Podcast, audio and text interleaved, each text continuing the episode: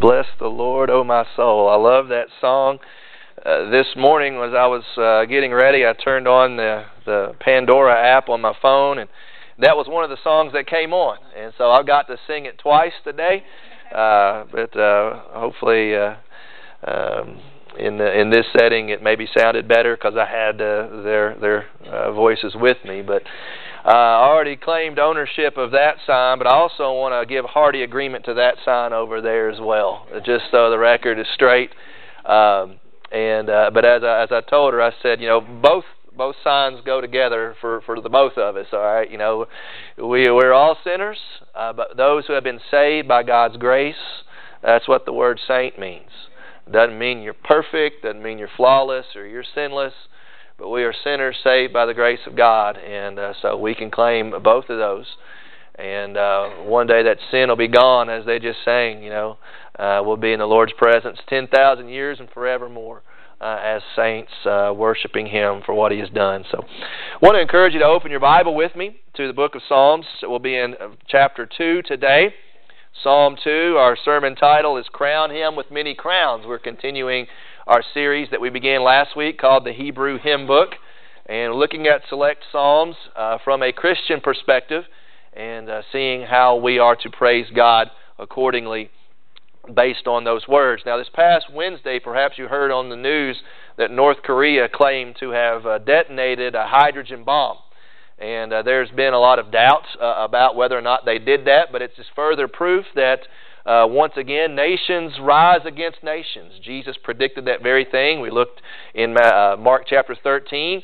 Uh, he said that would happen. And so that is no surprise to us that there are rogue nations like that that seek to harm others.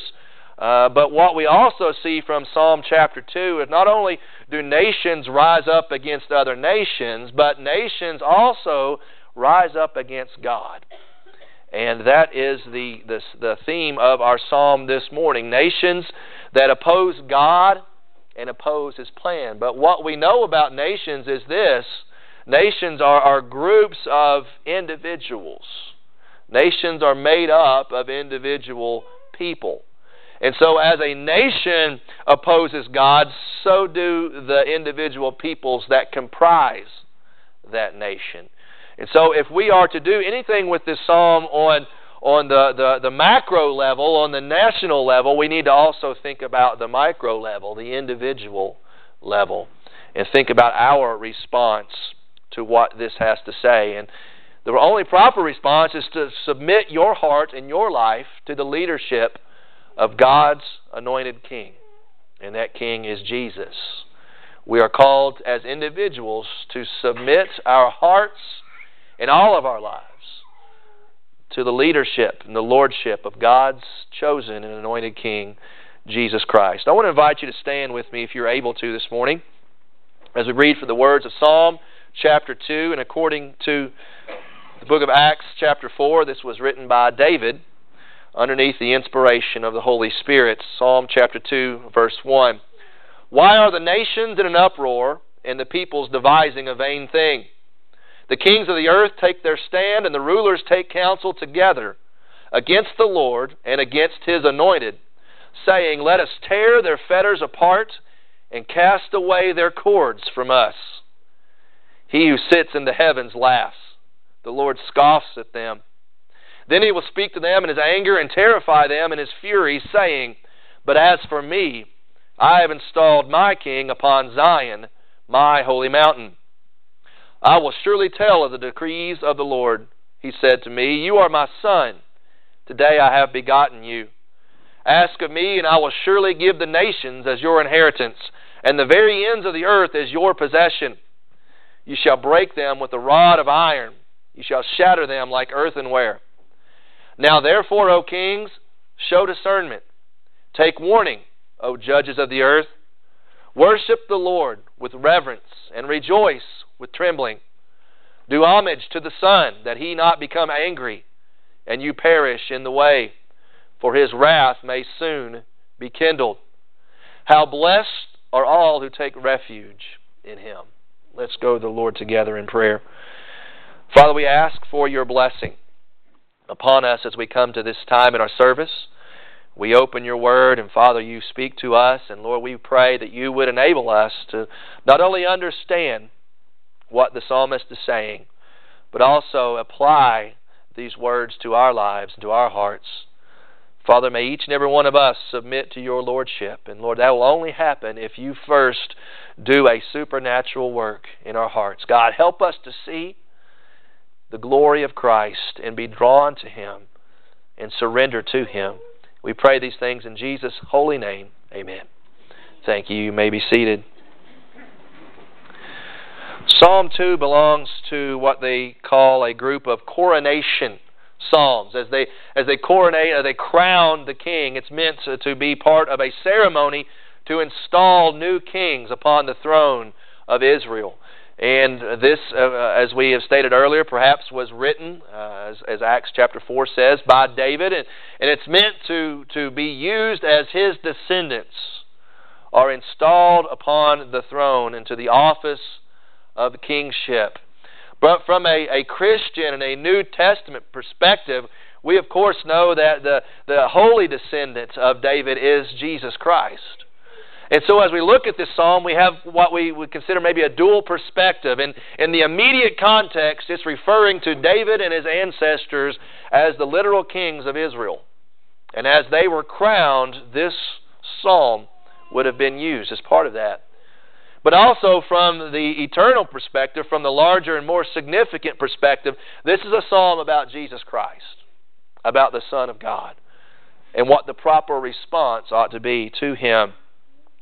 If chapter 1, as we said last week, was the introduction to Psalms, we might consider chapter 1 to be introduction part A and chapter 2 to be introduction part B because they build off each other and they lead into the entirety of the book of Psalms. We said last week that Psalms was broken up into five different books, and perhaps each book was meant to represent or to mirror the five books of the law.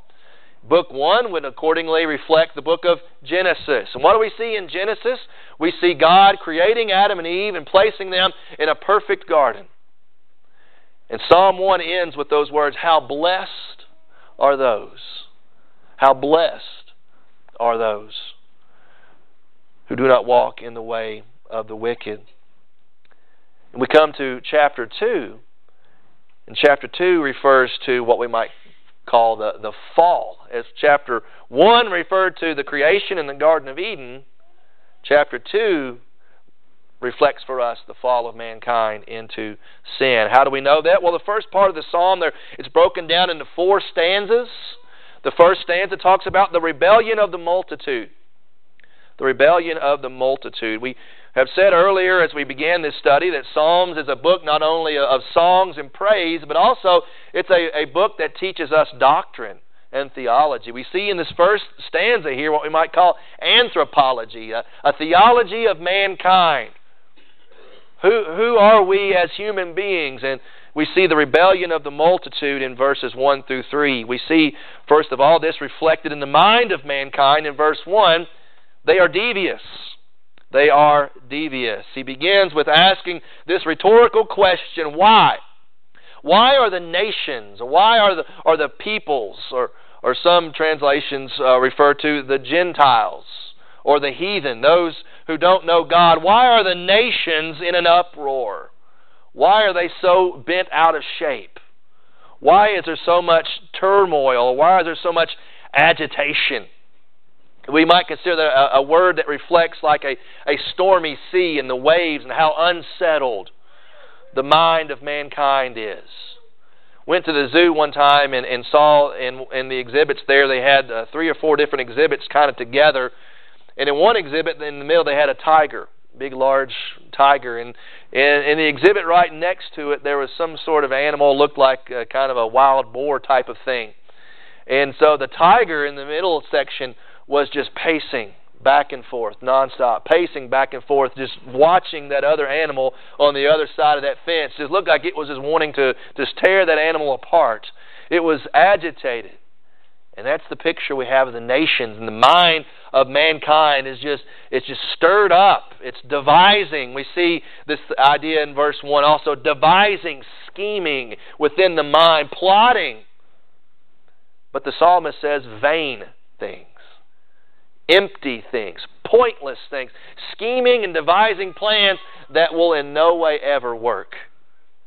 But it doesn't stop it. It's constant, continual scheming against God. Devious in the minds, but also defiant. They are defiant in their attitude. Verse 2 The kings of the earth take their stand, and the rulers take counsel together. There's not very many things that will bring kings and rulers together and nations together.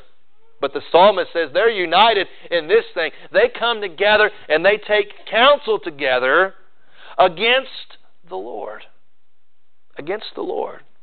And it uses the name of God, the covenant name of God there, Yahweh, Lord in all caps, meaning that specifically the God of Israel, the God of the Bible, the God and Father the Lord Jesus Christ.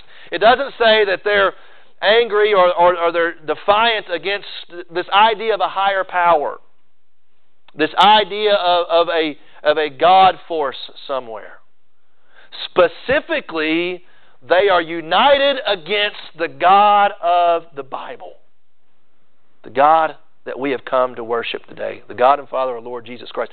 That is where their defiance is against specifically against the Lord and against His anointed. His anointed. In the Old Testament, they would pour oil on top of, of those who were being appointed specific offices, whether it be the, uh, a king or sometimes a prophet or, or the priest.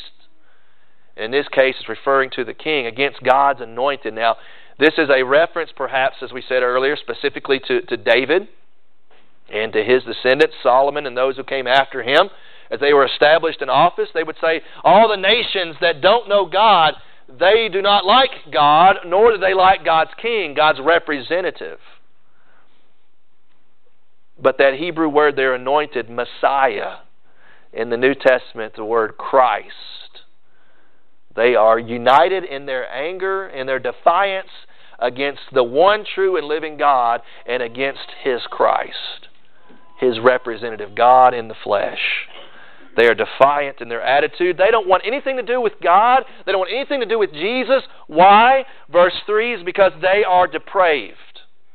The nations in their heart, mankind in his heart is depraved. Verse 3, they say, Let us tear their fetters apart and let us cast their cords away from us. We do no longer want these restrictions God's righteous requirements. We want nothing to do with that. We want the freedom to sin all we want, and God and His Christ do not want us to do that. Kind of reminds me of growing up as a teenager in my parents' home. Any of y'all relate to that? You know, I can't wait till I get 18 and I can get out here and I can do whatever I want to do. As long as you're underneath this this roof, you're gonna you're gonna follow our rules. One of these days, I'm gonna be out of here, and life's gonna be great. And then you get out and you say, Man, I wish I could go back. I had it made. Life was life was perfect and I didn't know it. That's the that's the the depraved heart of mankind. I don't want these rules. I don't want these restrictions. God has all these righteous requirements, and we just want, it's just like handcuffs. We just want to break those chains, and we want to be free from God. Wasn't that Adam and Eve's sin in the Garden of Eden? God said, Don't eat. And Satan came and said, The reason why God doesn't want you to do that, He wants to hold you back. He knows when you eat that, you'll be like God. And that's desirable. They rebelled against God. The rebellion of the multitude. If you spend any time working out in the yard, you'll know that, that dandelions are inevitable and, and you try to remove those and, and you grab them and, and you, pluck it, you pluck it out, if you don't get the root, it's just going to grow right back, isn't it? That's the way it is with sin in the human heart. We are born with this sin nature, this depraved and dark heart. And our actions are just the, the, the symptoms of the root cause. You have a devious, darkened, sin filled heart that wants to reject God and sees God as restrictive and wants to be free from His rules and regulations to pursue the desires of the flesh. We all have that. That's why that sign that says the sin chair, I, I, I claim that. That's my heart, according to God's Word. That's your heart. We see this in the anthropology, theology of mankind, the rebellion of the multitude, and then in the second stanza, verses 4 through 6, the response of the Maker.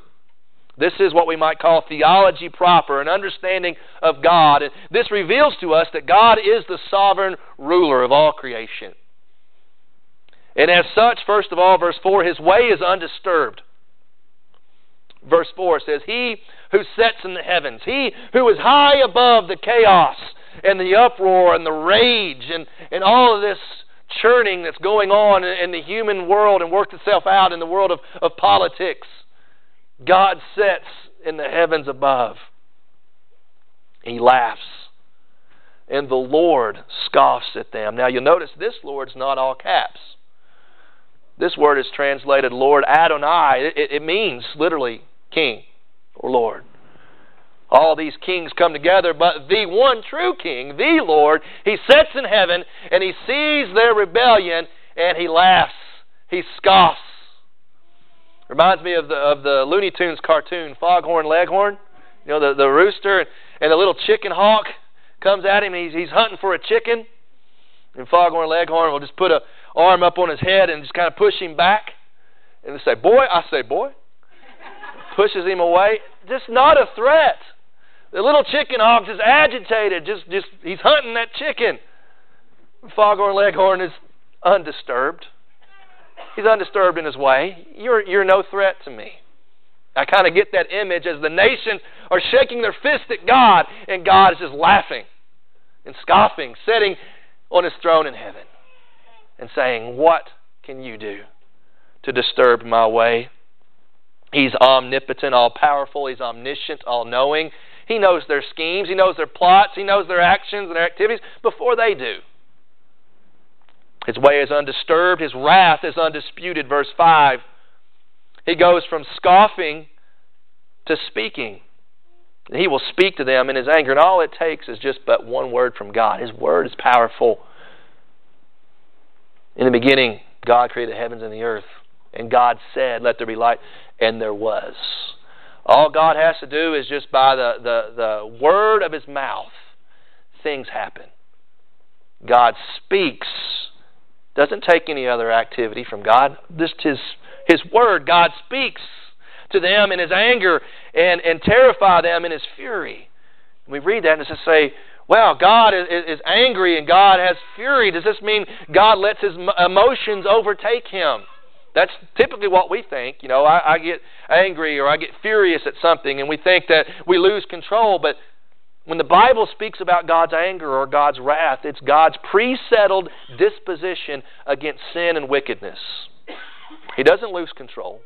But our God is holy, and our God does not tolerate sin. Our God does not put up with rebellion. Yes, He laughs at it, thinking, Well, you are no threat to me, but then He speaks with His word. His anger and His justice is revealed. And in verse 6, we see His will is undeniable.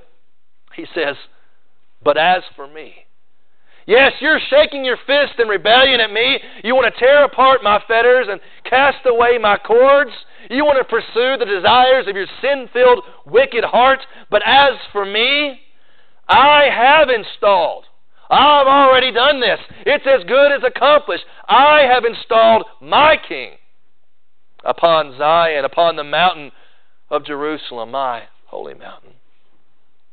God said, You you want to rise up in rebellion against me?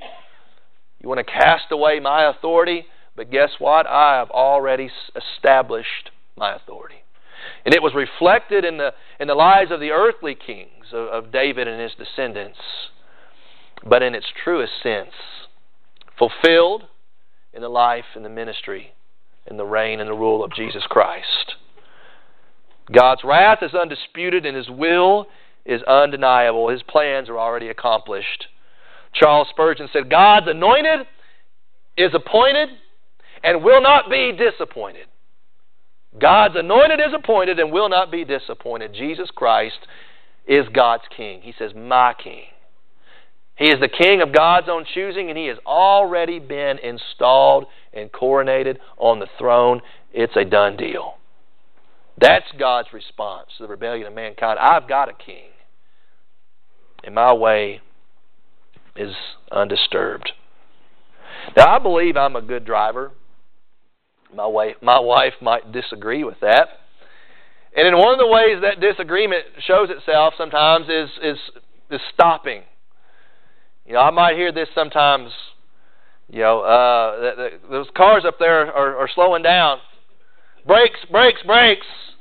Whoa, whoa, whoa, whoa, whoa, whoa, whoa. And my response, my reaction inevitably is something along these lines I've got this. Okay? How dare you challenge my driving skills? fellas, we don't like that. But as much as, as I respond when, when, when my ways are questioned, how much more so does God?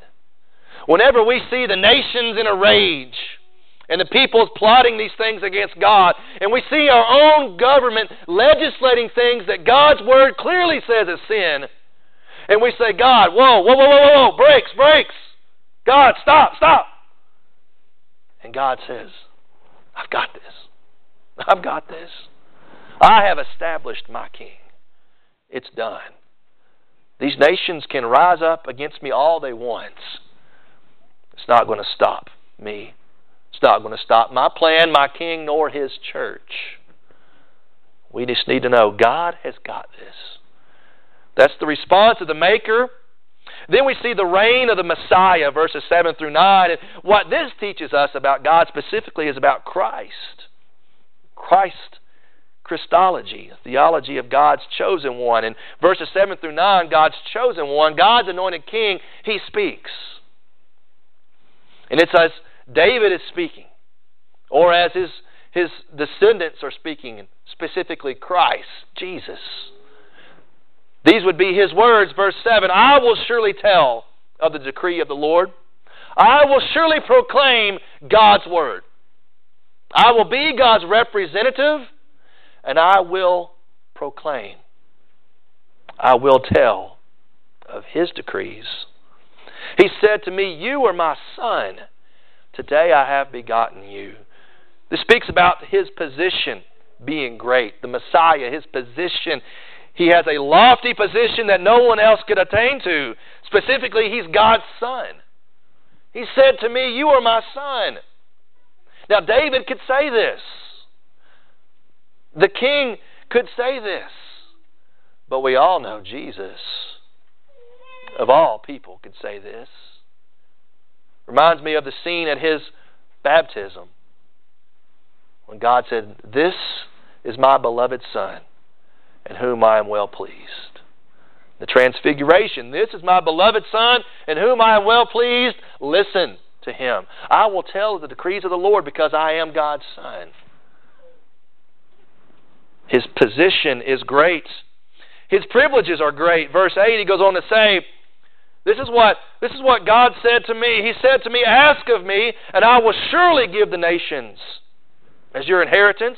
The very ends of the earth is your possession. The king could say, God told me all I've got to do is humble myself and ask him for his glory, and he will accomplish this for me. It's what Jesus can say. It reminds me of the scene in his ministry right after his baptism, his temptation. What did Satan say to him? Bow down to me, and I will give you all the nations of the earth. And Jesus said, you know, worship God. Worship Him alone. Because Jesus already knew, all I've got to do is ask the Father, and He will give the nations to me as my inheritance. I don't need to bow down and serve you. The Father in heaven's already promised the nations to me. I've got to worship and submit to Him, and it's already a done deal. His privileges are great. His power is great. Verse 9, he says, You shall break them, those nations, with a rod of iron, and shatter them like an earthenware. It's like a clay pot. And you just take a, a tire iron and just smash it to pieces. That's what he says. Those nations that are in a, a, rage, those, those peoples that are in uproar against God, and they want to break free of God, and they can't stand God of the Bible, and they can't stand Jesus Christ. And he says, Those nations that will not bow will be broken. And it will be a total and complete destruction. His power, the power of the Messiah, of God's chosen King, is great. Now, if you've ever played cards before, and as Steve said earlier, we don't want to advocate gambling, all right? Maybe you're playing cards and, and you're anteing up toothpicks or something. I don't know. But if you ever play cards, one of the, the skills that you must learn is, is, is how to and when to bluff, right? And how to read people and try to determine is this person bluffing or not. And you, and you want to call their bluff. How do we know the Messiah here is not bluffing? He's saying, You nations that do not submit to me, you will be smashed like clay pots. How do we know he's not bluffing? How do we know he's got the power to back that up? His resurrection. The power of his resurrection proves if he conquered death, if he conquered the enemy of sin and the grave, what makes you think he's not going to conquer these enemy and these rogue nations? And that individual that will not surrender to Him. His resurrection has proven that His power and His reign as Messiah is true. The fourth and final stanza, we see this application for us. We don't have to wonder, okay, the psalmist has told us these things about the human heart. He's told us these things about God in heaven. He's told us these things about His anointed Son his Christ, His King. What are we supposed to do with this? Well, we don't have to guess because the last stanza is our application. Revere the Master. It's simple. Revere the Master. Verse 10 says, Now therefore, in light of everything the psalmist has just said about your heart, everything he said about God and his intentions in Christ Jesus, now therefore, here's what you got to do. And he lays that out for us. First of all, you must seek him. You must seek him. God's Spirit is calling out. You've heard these words. If God is true and trustworthy, here's what you got to do. First of all, you must seek him. Here's the challenge. Now, therefore, O kings, show discernment. Take warning, O judges of the earth. In other words, don't be a fool. Don't be foolish. If this is God, and that's his intention, and it's going to happen, then seek him. Pursue him. Desire him. Don't fight him. You're going to get smashed like a clay pot. You don't want that. Seek him. Therefore, show discernment. Show a little bit of wisdom. The fool says in his heart, There is no God. Show discernment, O kings, O judges of the earth. You must seek Him.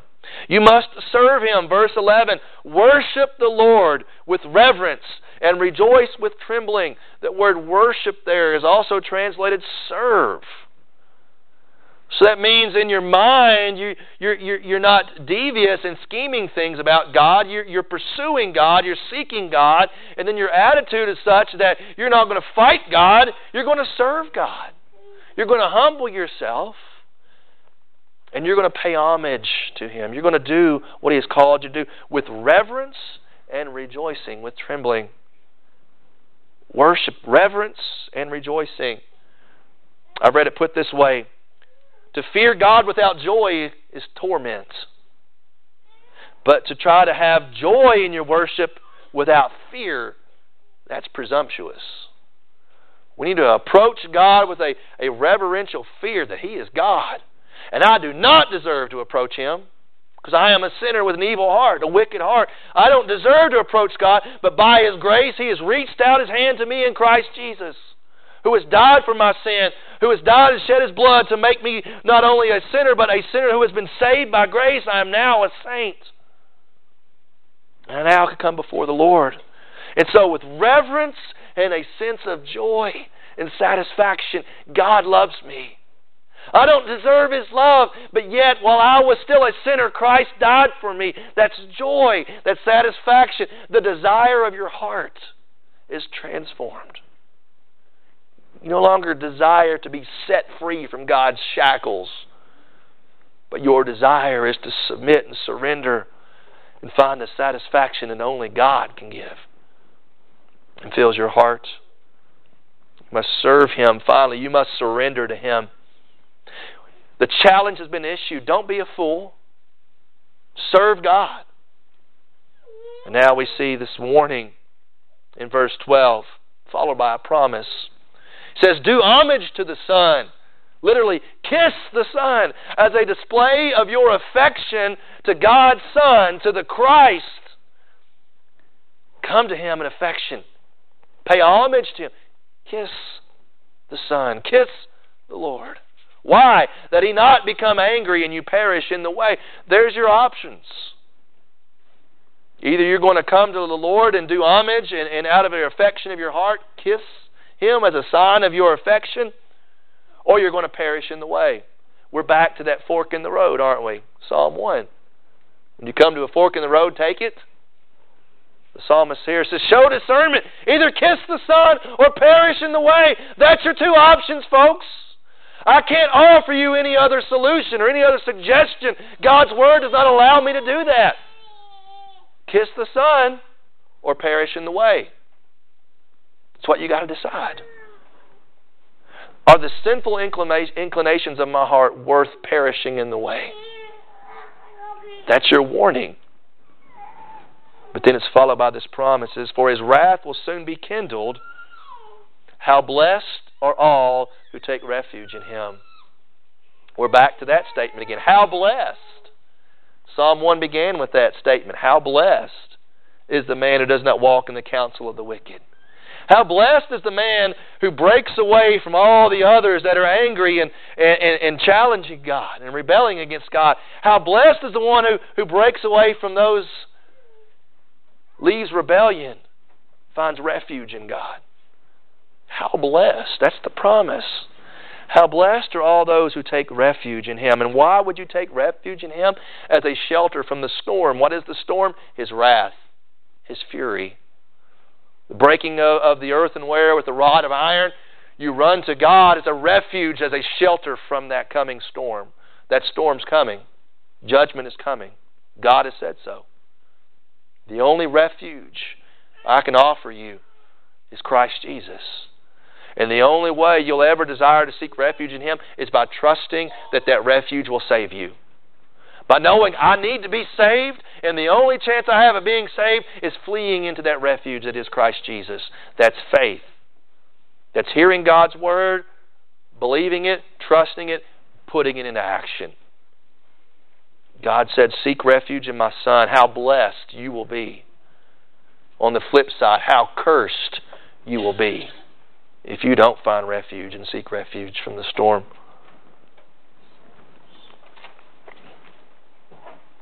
The old hymn says, Crown him. Crown him the Lord of love. Behold his hands inside. Those wounds yet visible above, in beauty glorified. All hail, Redeemer, hail, for thou hast died for me. Thy praise and glory shall not cease throughout eternity. Folks, resistance is futile because Christ is victorious. God has established His King. His King has performed God's will perfectly to the T through His death, burial, and resurrection. He's coming again to judge. Resistance is futile because Christ is victorious. Therefore, you must make the decision that you are going to crown him with what he deserves with many crowns. Let's pray together. Father, your word says one day every knee will bow and every tongue will confess Jesus Christ is Lord to the glory of God the Father. Your anointed one, the King of kings, the Lord of lords the Christ, the Messiah, Jesus. One day every knee will bow to him. Lord, it is my prayer that we would do so willfully joyfully this side of eternity by seeking refuge in Him. Acknowledging we've got a need, we've got a problem, only Christ can fix it.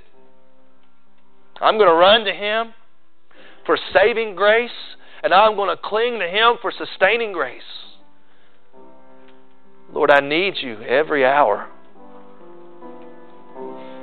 Father, I pray for those who have not yet made that decision. Maybe somebody here today rebelling against God. Say, well, I'm not doing a lot of bad stuff. If you have not sought refuge in Christ, you are a rebellious sinner, desiring your wickedness and your pursuits rather than God's.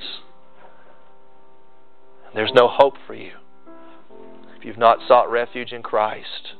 We all need it. We all need that shelter. The storm is coming. God's wrath will be poured out. Lord, I pray every individual within the sound of my voice would seek refuge and be blessed. There's only two paths rejection or refuge. May we choose the refuge, O oh God. Lord, it begins right here, right now. As we do an inventory in our hearts, what is there? What do we find, God? What do you show us as the, the light of the gospel shines upon the darkness of our hearts? What's there, God? The sin that is there, Lord, we, we repent, we give that to you, and God, by your grace, we flee to Christ. We flee to the cross. Jesus is the only way. Lord, maybe somebody here needs to make that decision this morning. You're calling them to make that decision public. I pray they would do just that. Maybe somebody is being led to this church to join this church and saying, This is where I need to be. This is where God wants me to serve, and this is where God wants me to worship. If that's a decision that needs to be made, Lord, I pray it would happen today. Maybe a Christian who's never followed you in baptism needs to make that decision. Maybe someone called to the mission field, someone called to the ministry to preach the gospel. Whatever needs to be done today, Lord, I pray. Hearts are tuned into you as we sing this song of decision. In Jesus' name, amen. Let's everyone to stand as we sing this invitation.